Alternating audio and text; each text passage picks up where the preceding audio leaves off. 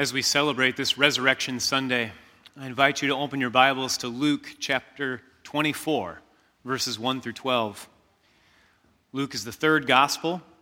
So if you find Matthew, Mark, and then Luke,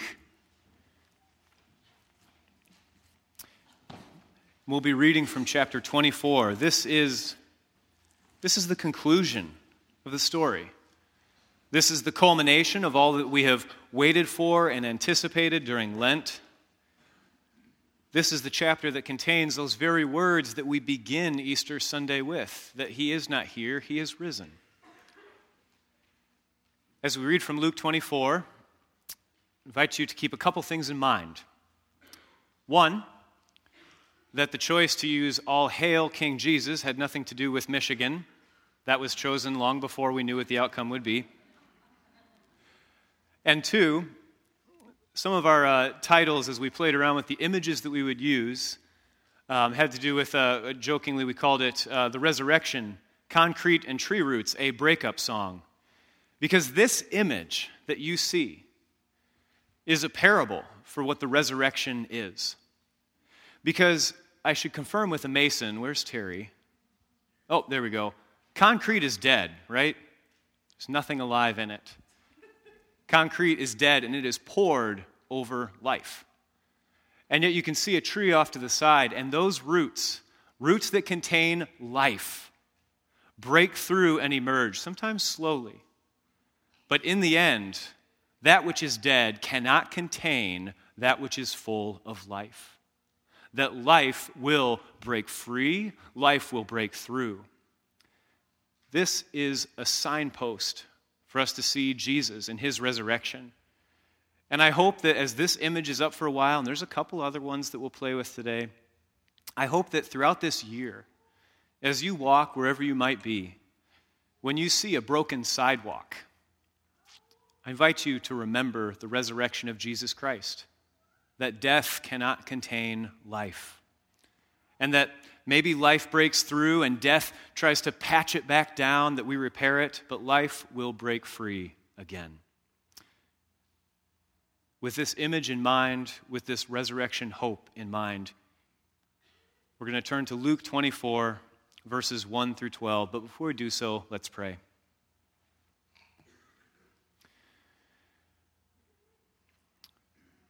Father God, bless the reading of your word. Jesus, God, help us to see you. Help us to see you clearly with hope that even was a mystery on the, on the morning of that first Easter. Holy Spirit, illumine your word to us that it may be living and active, a lamp unto our feet and a light unto our path, the foundation of our hope and the assurance of our faith.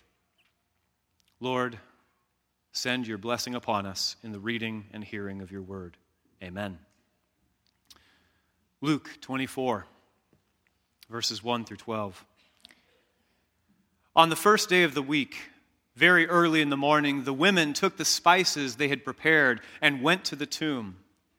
They found the stone rolled away from the tomb, but when they entered, they did not find the body of the Lord Jesus. While they were wondering about this, suddenly two men in clothes that gleamed like lightning stood beside them. In their fright, the women bowed down with their faces to the ground. But the men said to them, Why do you look for the living among the dead? He is not here, he has risen. Remember how he told you while he was still with you in Galilee the Son of Man must be delivered over to the hands of sinners be crucified on the third day, and be raised again. Then they remembered his words. When they came back from the tomb, they told all these things to the eleven and to all the others. It was Mary Magdalene, Joanna, Mary the mother of James, and the others with them who told this to the apostles. But they did not believe the women, because their words seemed to them like nonsense. Peter, however, got up and ran to the tomb. Bending over, he saw the strips of linen lying by themselves, and he went away, wondering to himself what had happened. This is the word of the Lord. Thanks be to God. Peter went away wondering to himself what had happened. What's obvious to us is that life happened. Resurrection happened. Sin was conquered on Friday, and salvation was assured on Sunday. Just like life emerging, like tree roots breaking up through concrete, life had emerged from death. But I don't blame Peter or any of the t- disciples for that matter for not getting it quite yet. Mostly out of sympathy, because I don't think many of us would have done much better. I do maybe think that they're a hair foolish for not believing the women, because, you know, when a group of women shows up to tell you what's up, you listen up. We have contained in verse 11 of Luke 24 the age old battle for the sexes, where men don't seem to believe women unless they have to go and look for themselves.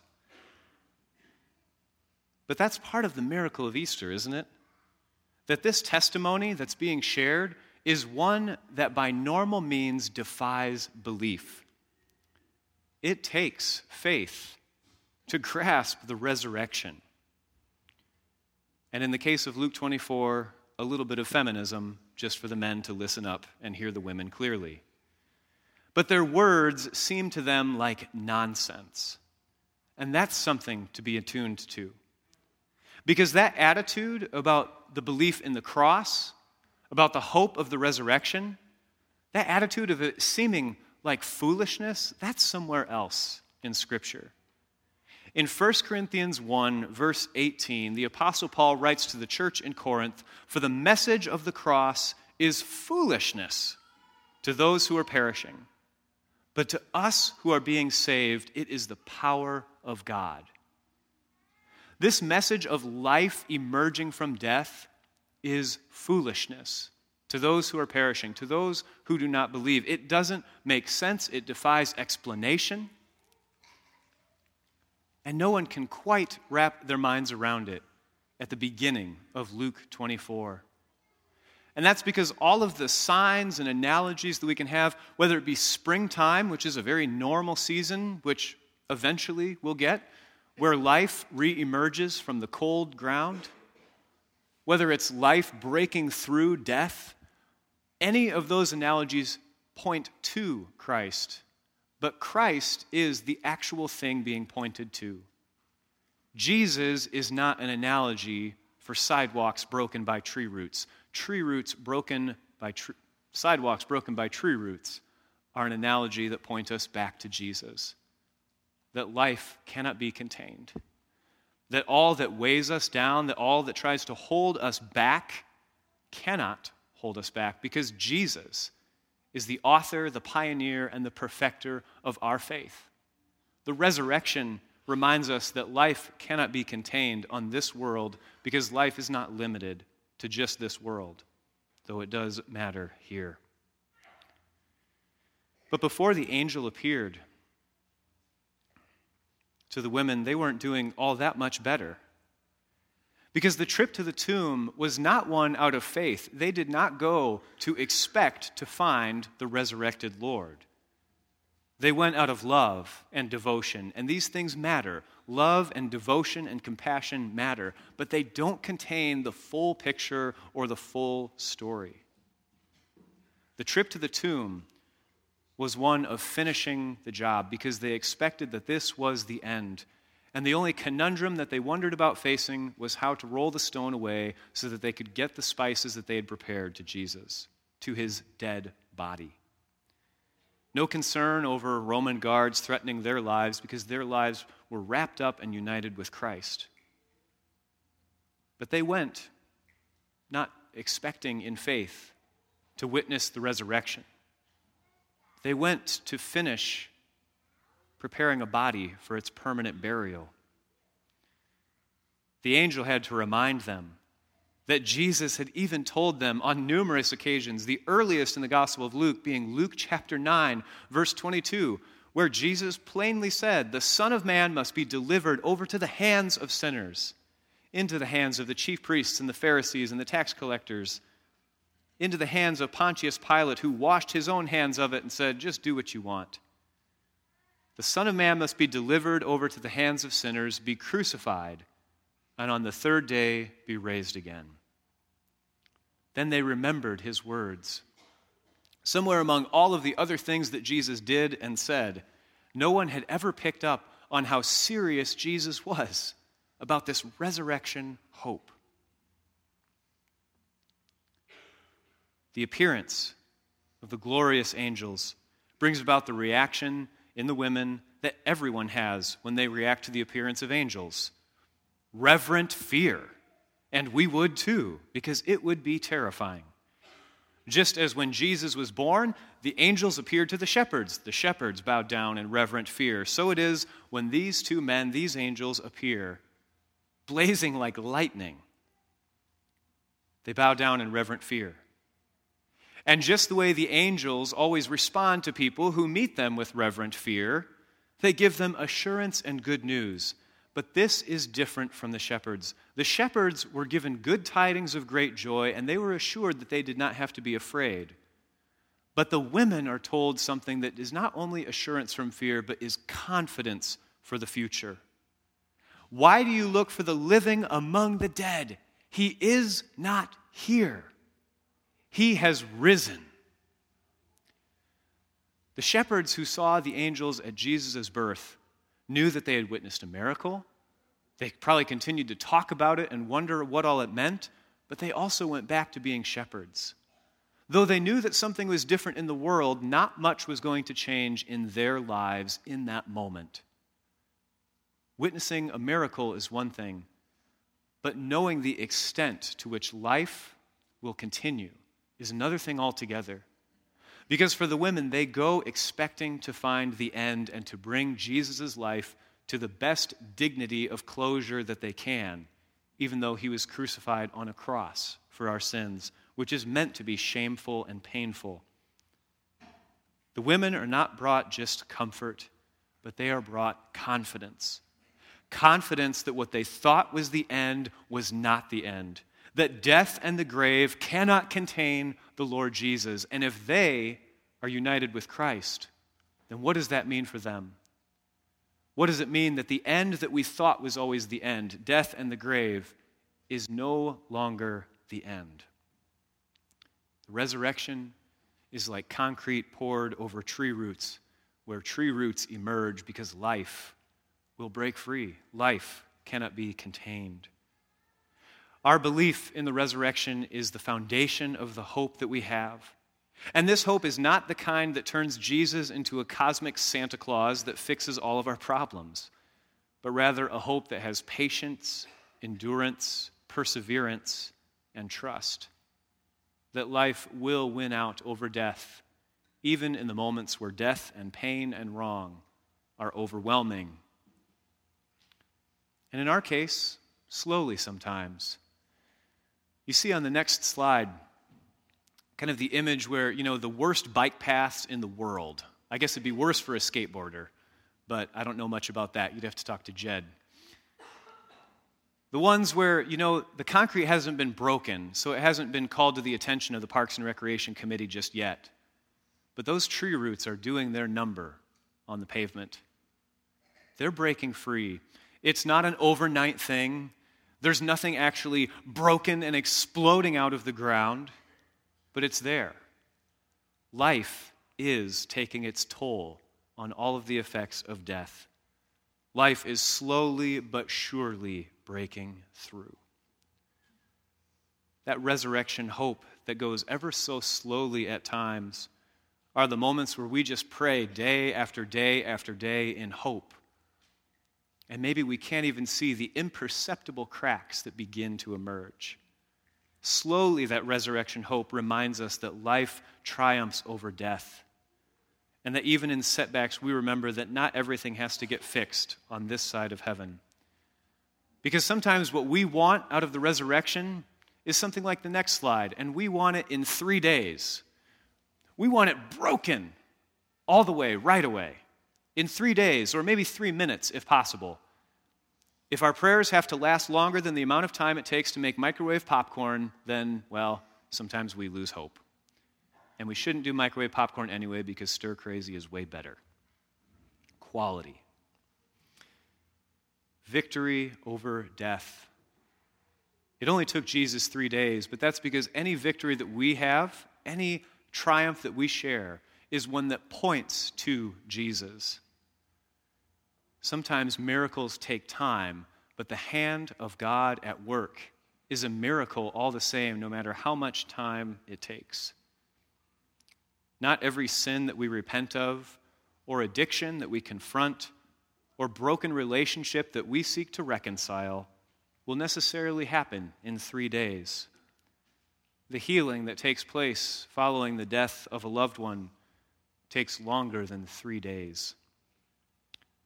But the healing that takes place and the faith and hope that we have that death does not have the final say, well, that will continue to emerge.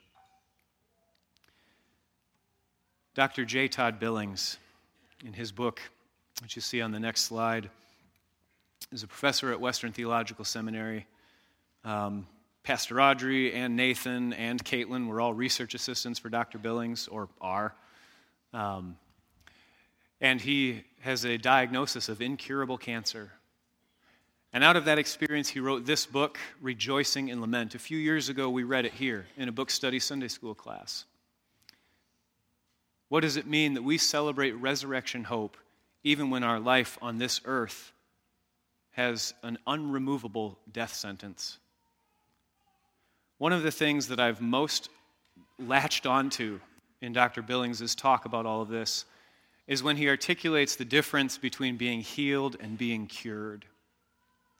Because he talks about if he had to choose one or the other of being healed in fullness through participation in Christ, by being united with Christ in baptism, in his death and resurrection, or being simply cured of his cancer, he would choose being healed.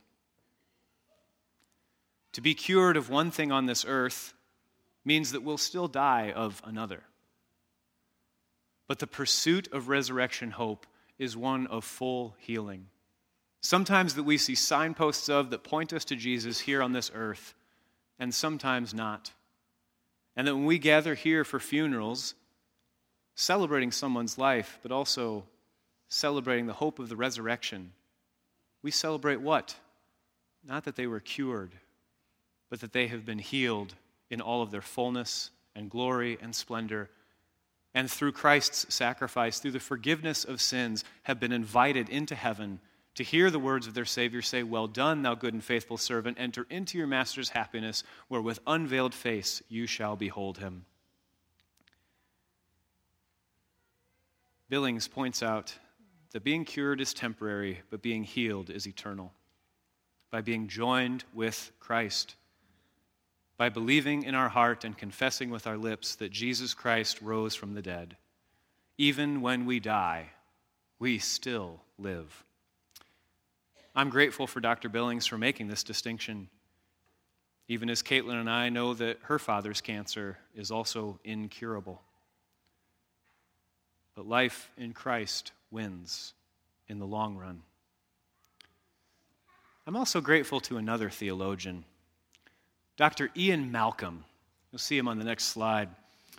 Dr. Ian Malcolm says this Life breaks free life expands to new territories, painfully, perhaps even dangerously, but life finds a way. Life finds a way. Now, if you're beginning to wonder if Dr. Ian Malcolm looks a lot like uh, Jeff Goldblum from Jurassic Park, you're right, because it is April Fool's Day after all, and I just couldn't resist. But actually, the quote, even though painfully taken out of context, is not untrue of the resurrection. That life breaks free from the grave, that life expands to new territories, that the promises of Christ were not just limited to the Jews, to the Hebrew people, but they were for all people. Life expands to new territories because Jesus told us to go out into all nations, making disciples of all people. Painfully, perhaps even dangerously, yes. Jesus' death on the cross for our sins was painful. And sometimes our life of faith might be dangerous. And if it's too domesticated, it might not be being lived in its fullness. Perhaps even dangerously, we proclaim and hold to this hope of the resurrection. But life finds a way. Although, to be accurate in quoting Ian Malcolm, it should be life uh, uh, f- finds a way. Jesus' death and resurrection is the triune God's way of life emerging. I like this original image because you can see one spot where they've tried to hold it back, where they've maybe ground down the concrete, tried to patch it up a little bit, but then it just breaks through in another spot. That type of perseverance and audacity that we continue to live for the fullness of life, being free from the ultimate verdict of the thief who only comes to kill and steal and destroy, says the Gospel of John. This is life that perseveres through sorrow and even through death itself. And this is the life that we know is given to us because He is not here, He has risen. Jurgen Moltmann, who actually is a theologian, no more jokes, Jurgen Moltmann writes that Jesus' life is inspired not just by the wish for a life after death, but by the will for life before death. Yes, even against death. Our faith is a posture, not only of the reward of eternal life, of salvation, of being united with Christ in heaven, but also a tenacity and a perseverance that we live with resurrection hope, knowing that this is not the end. Nothing that we see here is the end. The best that we get to do is point towards the future of life. The women at the tomb and the first disciples were soon going to make sense of it all and know the joy of resurrection hope that is ours to live fully into. And it is this that all the ways in which sin and death and pain have broken our world do not have the final say. They do not have the last word. They do not have the closing verdict. They're like concrete poured over tree roots. Our sufferings will weigh heavily upon us. They're real, they're difficult to deal with, and we can lament the pain that they cause us. But eternal life gets the final word. Eternal life gets the final word over death, the final say over pain, over depression. Eternal life breaks free through cancer and anxiety, Parkinson's and diabetes, over ALS, over shame, over our guilt and insecurity, arthritis and blindness, over hatred, fear, violence, division, grudges. Life in Christ breaks free through our despisement and our despondence, over war and bigotry, over divisions between and within nations and peoples. Eternal life gets the final say over all these forms and effects of sin and death, because, like concrete over tree roots, life will break free because Jesus broke free from the grave, triumphant, eternal, in glory and power, in splendor, in majesty. Because on that first Easter, we learned that he is not here, he cannot be contained, for he has risen. He has risen indeed. Amen. Let's pray together.